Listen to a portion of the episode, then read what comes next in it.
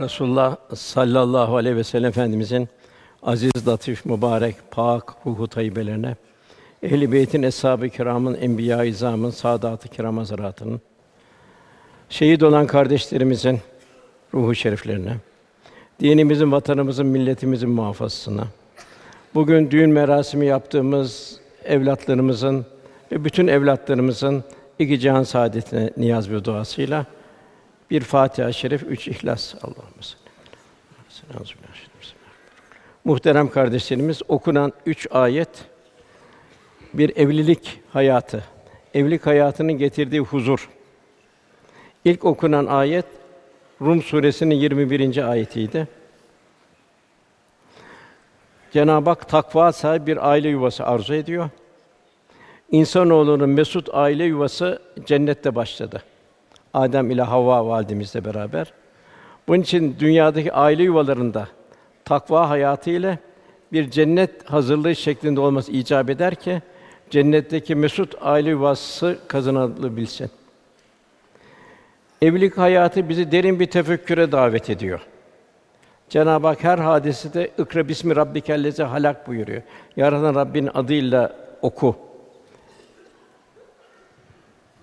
Okuduğumuz zaman bu evlilik hayatını milyonlarca kişi içinden iki kişinin kaderi birleşecek ve bir hayat arkadaşlığı başlayacak.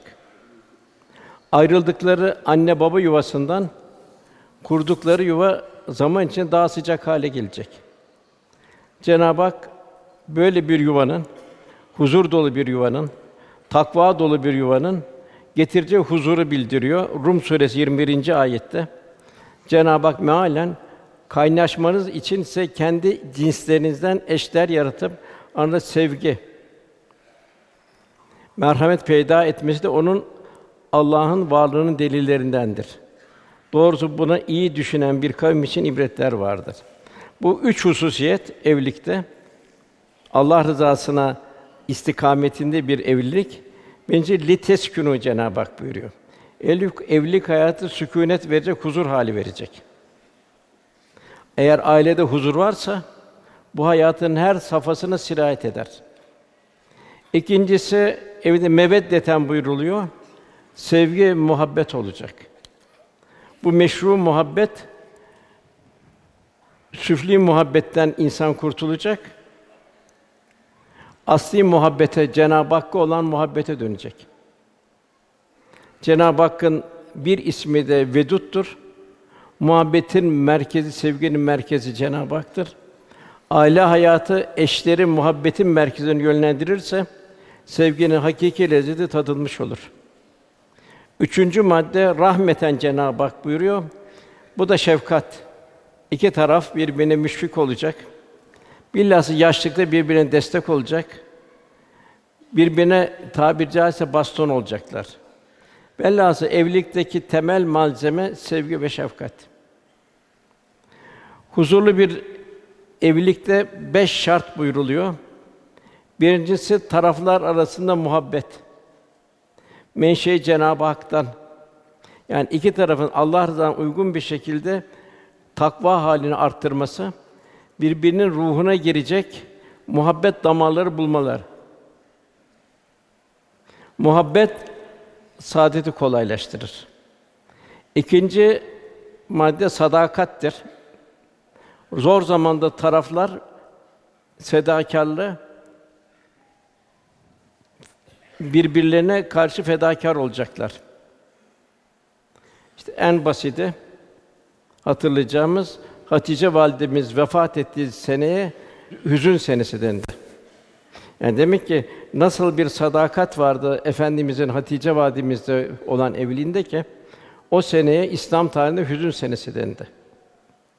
Üçüncüsü karşılıklı saygı olması lazım.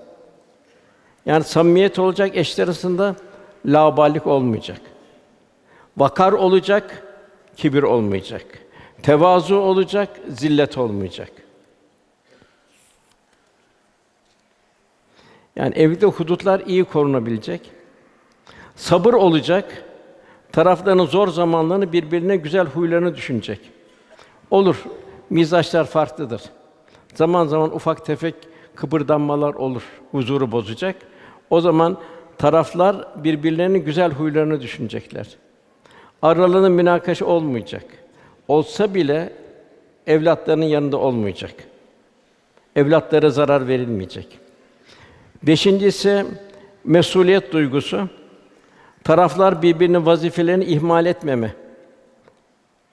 İki tarafın anne babası aynı hale gelecek. Bilhassa emanet olan yavrularını hayır hasenatta istikametlendirilecek. Hazreti Ayşe radıyallahu anh naklediyor. Sallallahu aleyhi ve sellem şöyle buyurmuştur. Sizin en hayırlınız ailenize karşı en hayırlı olanınızdır. Ben de aileme karşı en hayırlı olanınızım buyuruyor. Demek ki bir insan, bir erkek aile daima acizdir kadın çocuk. Ona karşı bir hayırlı olabilmek. Bu beş maddeye dikkat edebilme. Yine evlilik üzerine olduğumuz sohbetimiz bir kadınla bir hanımı dört şeyden dolayı evlenilir buyuruluyor. Malı, soyu, güzelliği ve dini için siz dindar onu tercih edin buyuruluyor. Takva onu tercih edin diyor. Aksi halde diyor müşkül durumda kalırsınız buyuruyor efendimiz.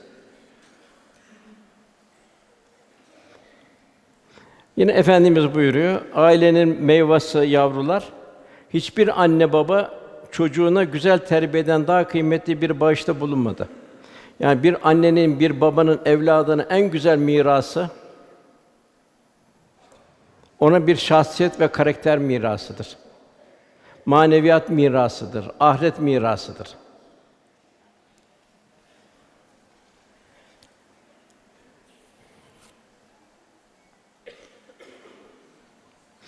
Yine burada çok güzel bir şey var. Nasıl bir o iki muhabbet? Amir bin Saad bin Ebu Vakkas babasından şunları nakletmiştir. Veda haccı senesi hastalığımın artması üzerine Resulullah beni ziyarete geldi. Mal varlığımı sadaka olarak dağıtmak istediğimi söyleyince sallallahu aleyhi ve sellem efendimiz onları dağıt. Fakat Allah rızasını umarak ailen için yaptığın her her harcamadan da muhakkak ecir vardır. Tabi bu harcama israfa giden bir harcama değil. Onlara bir manevi hayat, bir ahiret hayatı, bir manevi tahsil hayatı verebilmek için olan bir harcamadır. Bir israf için olan bir harcama değildir. Fakat bugün maalesef bu arttı gidiyor.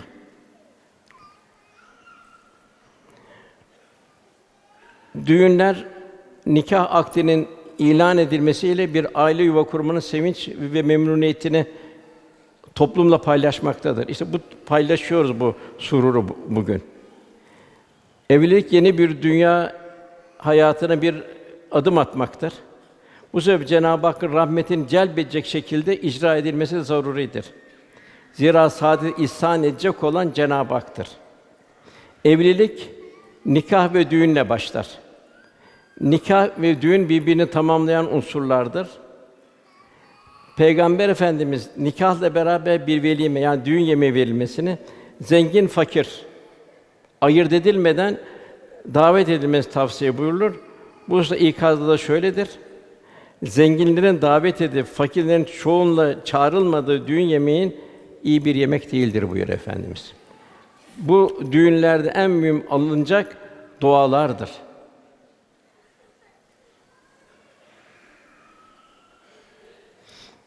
Evlenenlerin en büyük ihtiyacı ümmeti Muhammed'in hayır duasıdır onlara.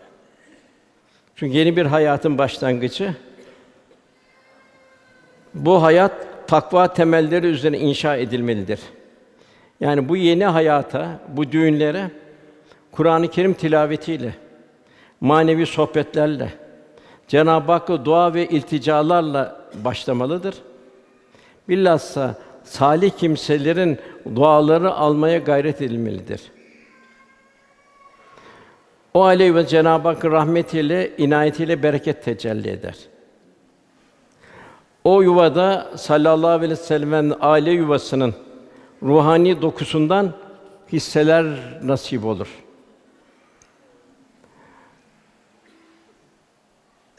Ki o yuvada göz nur olacak bir nesiller yetişsin. Bugün maalesef esefle söyleyeyim birçok düğün İslam ölçü hassasiyetten uzaklaşarak icra edilmektedir. Halbuki Müslümanların düğünü gayrimüslimlerin düğününe benzememek icap eder. Fatiha'da bile gayril mağdubi aleyhim ve dalin diyoruz. Dua ediyoruz Rabbimize. Onlara benzememek. Aile içinde maddi manevi yıkım sebebiyle israf çılgınlıkları başlıyor. Takı gösterileri başlıyor. O bu takıyı takmış, öbürü öbür takıyı takmış. Buna bakılıyor. Onun duası nasıl, bunun duası nasıl? Dua tarafına bakılmıyor maalesef. Takı tarafına bakılıyor. Takıdan saadet bekleniyor. Abi saadet dualardan beklenir. Cenab-ı Hakk'ın rızasını tahsil etmekten beklenir. Kadın erkek mahremiyetinin çiğneniyor maalesef. Ve güç gösterisi başlıyor. Helal haram sınırı unutulduğu bir merasim oluyor. İslam'ın tanımadığı bu haller evliliğin ruhani tarafını zedeler. Zira İslam bir bütündür. Hayatın her safhasında yaşanıp bazı safhalarını terk edilemez.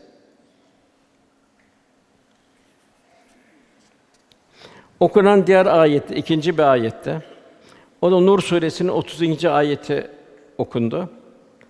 Burada ise diyargamlık, kendinden dışındakilere bir hizmet. Bu da çok mühimdir kardeş. Ferdi ibadette en mühim namazdır. İçtimai ibadette de en mühim hizmettir. Bu ayet-i kerimelerde Cenab-ı Hak ayet-i kerimede aranızda bekarları, zayıfları, çaresizleri, evliliğe elverişli olanları evlendirin buyuruyor Cenab-ı Hak. Eğer bunlar fakir iseler Allah kendi lütfuyla onları zenginleştirir. Ruhlarına ferahlık verir. Allah'ın lütfu geniş olan ve her şeyi bilendir. Muhittin Arabi Hazretleri buyuruyor ki, sen diyor bir evliliğe diyor sebep olursan diyor, o çiftlerin diyor yaptıkları ibadetlerde, taatlerde vesile olduğu için aynı ecirler sana da gelir buyuruyor. Fakat burada dikkat etmek lazım. Eğer iki tarafı biliyorsan vasıta olmak lazım. Çünkü burada şer'i hususlar küfüf şarttır. Yani birbirine denklik şarttır. Mevlana Celaleddin Rumi Hazretleri bir ayakkabı ayağına dar ve bol geliyorsa diğer ayakkabı bir işe yaramaz buyuruyor. Onun için bu vesile olanlar da bu denkliğe iyi düşünmesi lazım. Bu denklik eğer bunu düşünemiyorsa girmemesi lazım. Eğer bu denkliği bulabilmişse yani kız ve erkek aynı karakterde ise bu evliliğe girmek, alakadar olmak, teşvik etmek lazım. Ecdadımız bu hususta vakıflar kurmuştur. Hatta ecdadımız e, yetimlerin cehizlerini hazırlama vakıfları kurmuştur. Mahalle o yetimlerin bir sigortası olmuştur. Üçüncü olan okulan ayet Furkan suresinde okundu. 74. ayet. Burada Cenab-ı Hak Rabbena heb min ezvacina ve zurriyatina kurrete a'yun ve cealnel muttaqine imama. Cenab-ı Hak böyle bir dua istiyor. Tabi bu dua tatbik etmemiz lazım. Rabbimiz bize gözümüzü aydınlatacak, gözümüzün nuru olacak eşler. Demek ki kız yavrularımızı iyi yetiştirmemiz lazım. Onu bir İslam ahlakı, İslam terbiyesi üzerine yetiştirmemiz lazım. Onun için Kur'an kurslarımızdan geçirmemiz zaruridir. Allah'ın kelamını düzgün okuyacak. Kur'an-ı Kerim herhangi bir faninin kitabı değil. Hakk'ın kitabı, Cenab-ı Hakk'ın kullarına gönderdiği bir mektup. Kıraatsiz bir namaz olmaz, caiz değildir. Onun için evlatlarımıza bilhassa bir Kur'an-ı Kerim tahsilinden geçirmemiz lazım. Kur'an-ı Kerim tahsili basit bir tahsil değildir. Diğer tahsillere beş sene, on sene emek veriliyor. Maalesef dini tahsil basit görülüyor. Ben diyor yaz tatilinde çocuğumu camiye gönderdim. işte dini öğrendi diyor. Tabii kendisi dinin derinliğine varamadığı için iki aylık, üç aylık bir yaz tatilini camiye göndermesini kafi görüyor. Maalesef bu annelerin dikkatine. Çünkü yetiştiren annelerdir. Anne salih olursa kız da salih olur. Bir misal vermek istiyorum. Asr-ı Saadet'te yani efendimizin zamanında Beyler e, eve geldiği zaman hanımlar çarşı pazar gezmezdi. Yanlış vitrinleri seyretmezdi. O hanımlar derdi gelen beylerin efendilerine, efendi bugün hangi ayet indi Allah'tan? Cenab-ı Hak bugün nasıl bir emirler bize, nasıl ayetler tebliğ etti? Biz Allah rızasını nasıl tahsis edeceğiz? Sen bugün bana inen ayetleri söyle derdi. Bir. İki, Efendimizin femi muhsine mübarek ağzından çıkan o ikazları bana anlat derdi. Eshab-ı kiram hanımların derdi buydu. Resulullah Efendimiz de buyuruyor, bana dünyanın üç şey sevdirildi. Yani Allah sevdiriyor. Biri Salih hanım.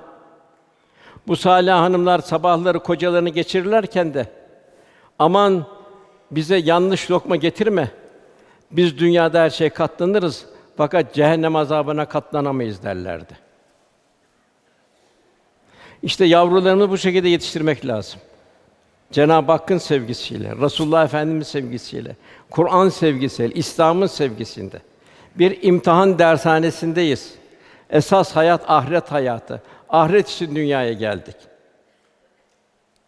Ki yetiştirim de bizim kendimin takva sahibi olmamız kafi gelmez. Evlatlarımızdan da bir sadaka cariye gelecek ve adı seyyi cariye gelecek.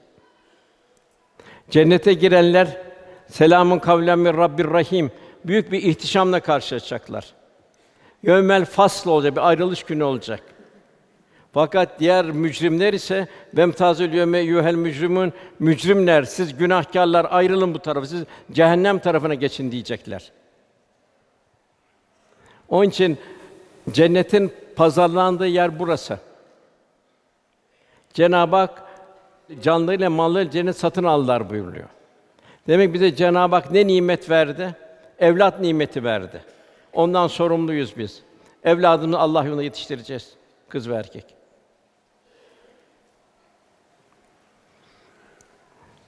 Rabbena heb lena min ezvacina demek ki zevceler nasıl bir zevce gözümüzün nuru olacak ayet-i kerimede buyuruluyor. Ana babanın simasını da o kıyamet günü artacak. Ondan sonra zürriyet geliyor. Öyle bir zürriyet ki o da göz nuru olacak bir zürriyet. Hayır hah olacağın zürriyet. Bak dedelerimiz hayırlı zürriyetler neticesinde bu, bu vatan bize kaldı. Onlar sayesinde ezanlarımız bütün semaları kaplıyor. Onun sayesinde bayraklarımız hür olarak dalgalanıyor.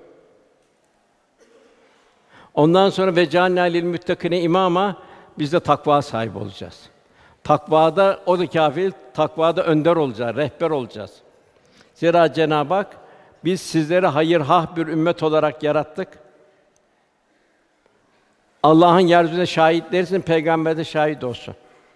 Yani Allah'ın dinini temsil edersiniz. İbadette, muamelatta, muaşerette, ahlakta temsil edersiniz. Peygamber de size şahit olsun buyuruyor. Velhasıl evlatlarımızı israfa alıştırmayalım kardeşler. Gayril mağdubi aleyhim velat dalin dalalet dikelerin giysine vesairesi şunu alıştırmayalım, makyajlarına vesairesine. Daima düşünen Cenab-ı Hak bana akıl verdi, ben bu aklı nerede kullanacağım? Güç kuvvet verdi, nasıl kullanacağım güç kuvveti Allah yolunda? Mal mülk verdi, bu malı mülkü ben ben nasıl kullanacağım? Ruhul Beyan tefsirinde güzel bir hadise naklediyor İsmail Hakkı Hazretleri. Geçmiş peygamberlerden birine vahy oluyor ki sen o aileye söyle ona baştan mı zenginlik sonra fakirlik ya baştan fakirlik sonra mı zenginlik verelim diye. Adam diyor ki gidip hanımla bir istişare edeyim diyor. Hanımını anlatıyor. Ben diyor baştan diyor fakirliği istiyorum da yaşlı ve zenginlik daha rahattır diyor. Hanımı yok diyor. Sen diyor bu işi bana bırak diyor. Firasetli bir hanım. Biz de baştan zenginlik isteyelim. Onun bir ihsanını görelim diyor. Gidiyor peygambere ey, ey Resul diyor biz diyor baştan diyor zenginlik istiyoruz diyor. Cenab-ı Hak zenginlik veriyor. Kadın kocasına diyor ki bak diyor bir kap yemek biz yersek aynı kabı gidip bir fakire vereceksin. Üzerine bir elbise alırsan bir elbise gidip fakire vereceksin. Kendine ne alıyorsan onun bir mislini fakire vereceksin. Şükreden bir kul. Cenab-ı Hak da onlara bir daha fakirlik vermiyor. Çünkü zenginliğin şükrünü yapıyor, ifa ediyorlar. Onun için kardeşler, maalesef bazı yerlerde tabii size tenzih eden böyle düğünlerde takı yarışları oluyor. Bunlar güç gösterisi. Allah'ın sevmediği şeyler bunlar. Hal bir insan faziletiyle, şahsiyetiyle, karakteriyle insandır. Taktığı takıyla değil. Yani kuyumcu dükkanı gibi takılarla geliniyor. Olmaz. Bu Allah'ın, Resulullah'ın istemediği bir hadise bu. Sonra huzur olmuyor, birbirlerine giriyorlar. Cenab-ı Hak bizden böyle bir aile düzeni istiyor. Bu bir aslı saadet düzeni. Yeryüzü çocuklarımız Rabbimizin en büyük lütfu bize, ihsanı. Evlatların bize Allah'ın emaneti. Onlar boş bir kaset misali anne baba onu güzel ahlak ve meziyetler doldurması lazım. Bilhassa kız çocuklarını efendimiz buyuruyor daha çok itina göstermesi lazım ki zira onlar yarın ailenin faziletini onlar donatacaklar. Anne ümmül medrese buyuruluyor. Anne bir mektep olacak. Bir düşünü onu söylüyor. Anneye dikkat edin diyor. Her bir erkeği doğuran bir bir hanımdır diyor. On diyor, o diyor hanıma çok itina edin diyor ki peygamberleri bile doğuran bir hanımdır. Onun için tekrar tekrar bugün bunu tekrarlamaktan maksadım nedir? Bugün televizyon, internetin bazı sokakları, çıkmaz sokaklara insanımızı savurup atıyor. Reklamlar dünya hevesini arttırıyor, ahireti unutturuyor. Reklamlar hakeza. Onun için aile evlatlar ana babalara, topluma yabancılaşıyor. Başka toplumların evladı olmaya başlıyor. Kötü şeylere alışıyor. Ta bu narkotiğe kadar gidiyor maalesef.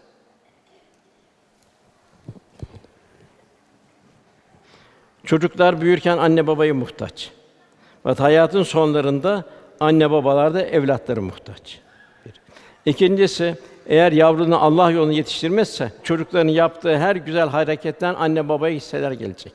Eğer yok canım şu tahlil yapsın ondan sonra din nasıl kolay. İşte yatıp kalkar bir namaz kılar vesaire. Başında yarım yamalık bir örter. Böyle bir felaket. O zaman e, anne babadan o kız evlat yarın davacı olacak. Anam babam ya Rabbi beni ihmal etti diyecek.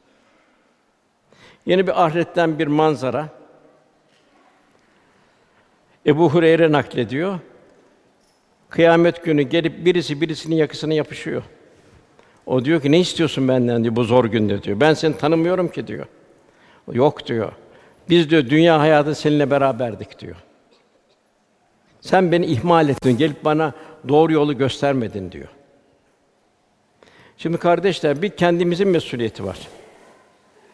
Ferdi mesul, bir de içtimai mesuliyetimiz var. Ferdi mesulün başında namaz geliyor. Biz namaza dikkat edersek, kalp ve beden ahikince kılarsak, Cenab-ı fahşadan, münkerden koru bir kale gibi olacak namaz bize. İkincisi içtimai hizmet, ibadet, o da hizmet. Kendimizi kendimin dışındakilerden zimmetli olarak addedebilme. Onların mesuliyetini taşıyabilme. Hadis-i şerifte hepiniz çobansınız buyuruyor Resulullah Efendimiz. Hepiniz güttüklerinizden sorumlusunuz. Erkek ailesinin çobanıdır, sürüsünden sorumludur. Kadın kocasının evinin çobanıdır, o da süründen sorumludur. İbrettir. Cenab-ı Hak peygamberler hep çobanlık yaptırıyor. Çobanlık küçük görülen esasında insanın büyük meziyetler e, taşıyan bir hususiyet. Demek ki çobansınız buyur efendimiz. Çoban ne yapar?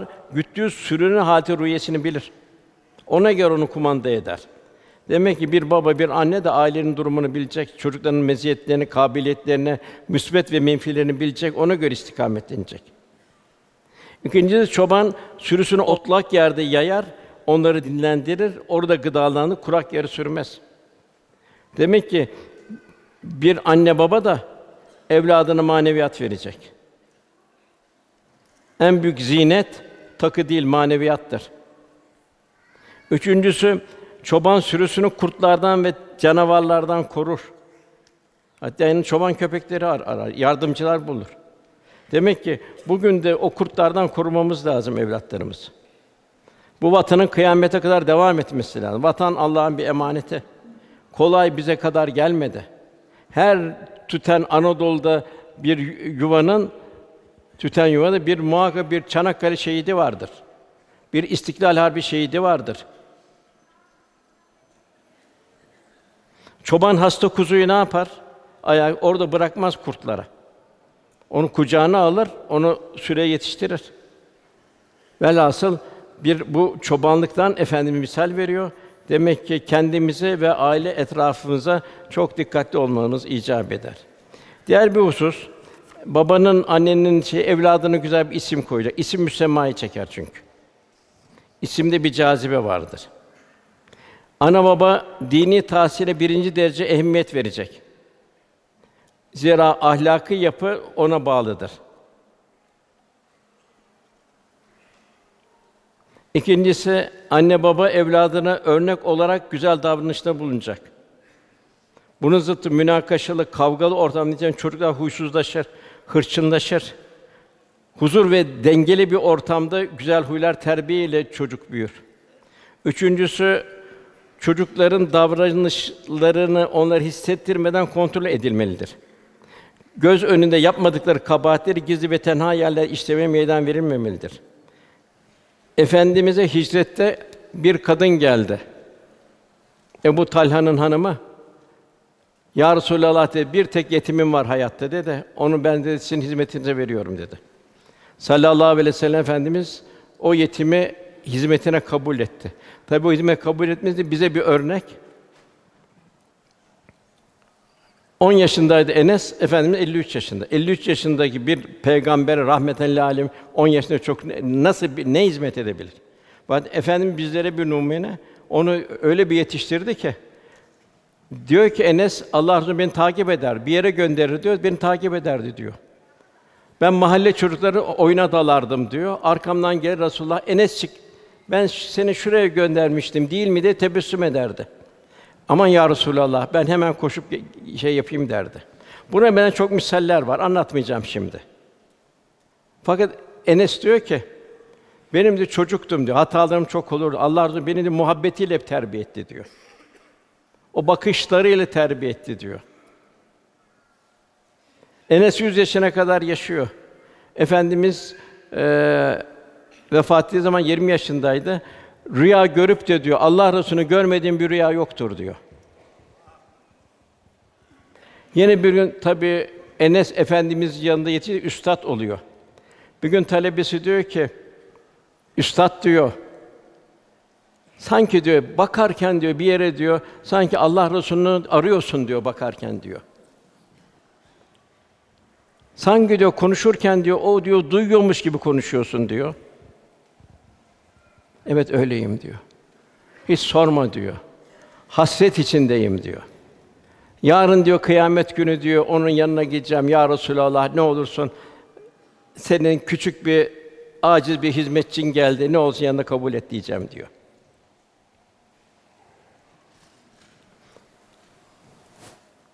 Velhasıl yavrularımı yetiştirmekte ayrı bir itina. Yani bugün bu çok ehemmiyetli olduğu için mevzuyu daha ziyade buraya getiriyorum. Ve yavrularımız onları hissedilmeden takip edilmeli. Yine bir delikanlı geldi. Onu da bizim talebeden biri getirdi. Bir arkadaşımız mahvoldu dedi. Oğlum dedim, neyin durumu dedim.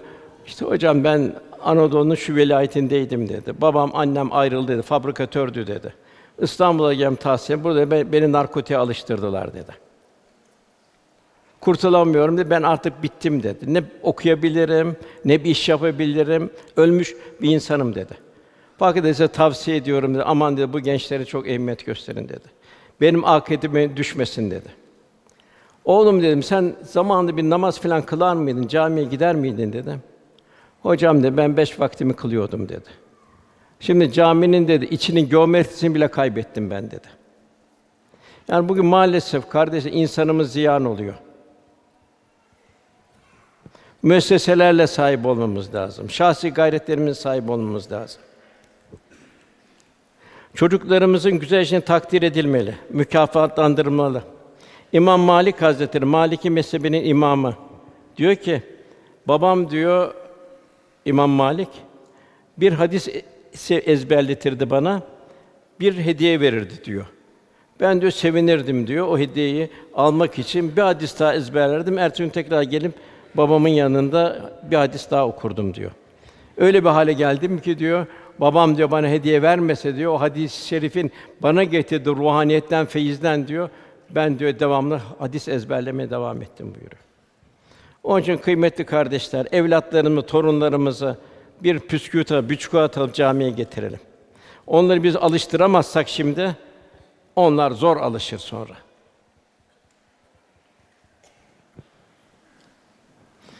Sık sık ceza vererek arsızda yaptırmamak, arsızda olmaması lazım.